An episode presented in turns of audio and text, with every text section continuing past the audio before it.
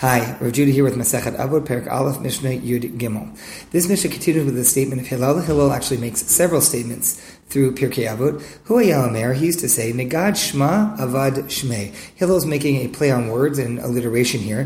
He says that one who seeks to increase the knowledge of his name, seeks to increase fame, will lose his name one who's seeking to be known just for the sake of being known will actually become an unknown. Whether this is some sort of divine punishment or whether this is a, um, a, a, consequence that if someone has something substantive to offer, so then people will know them. But if the people only know them because you're just doing anything to get famous, so ultimately it does one in, it collapses, the structure collapses, and one becomes an unknown. That's the first part. The next part, also a play on words, Delomosif Yasif, one who doesn't add takes away. So this is usually described in terms of personal growth, that life is something of a down escalator. If you're not going up, you're going down. And so one who adds, one who grows, will keep growing. But if you try to stand still, you end up forgetting things and, and deteriorating. There's a, an element of uh, entropy here.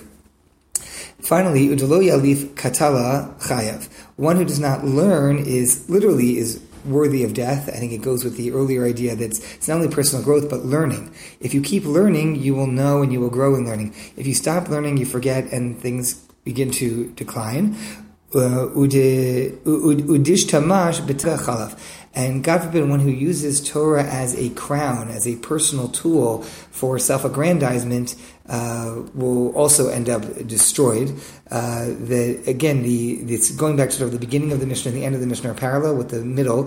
Uh, it's like an A B B A structure. The beginning is about if you seek fame, you will lose it. If you seek to use Torah the wrong way, it will be destructive. But in the middle, one who you know fails to grow uh, or d- doesn't grow falls back, one doesn't learn falls back. And the flip side, one who is learning for the sake of learning, one who's growing for the sake of learning and continuing their, their growth and their learning at all times, and thus is not using Torah as some sort of a crown or a personal tool, but rather towards a, a good end. And one then can end up somebody whose name is well known, it doesn't have to be specifically from Torah, but because they've offered something substantive to humanity.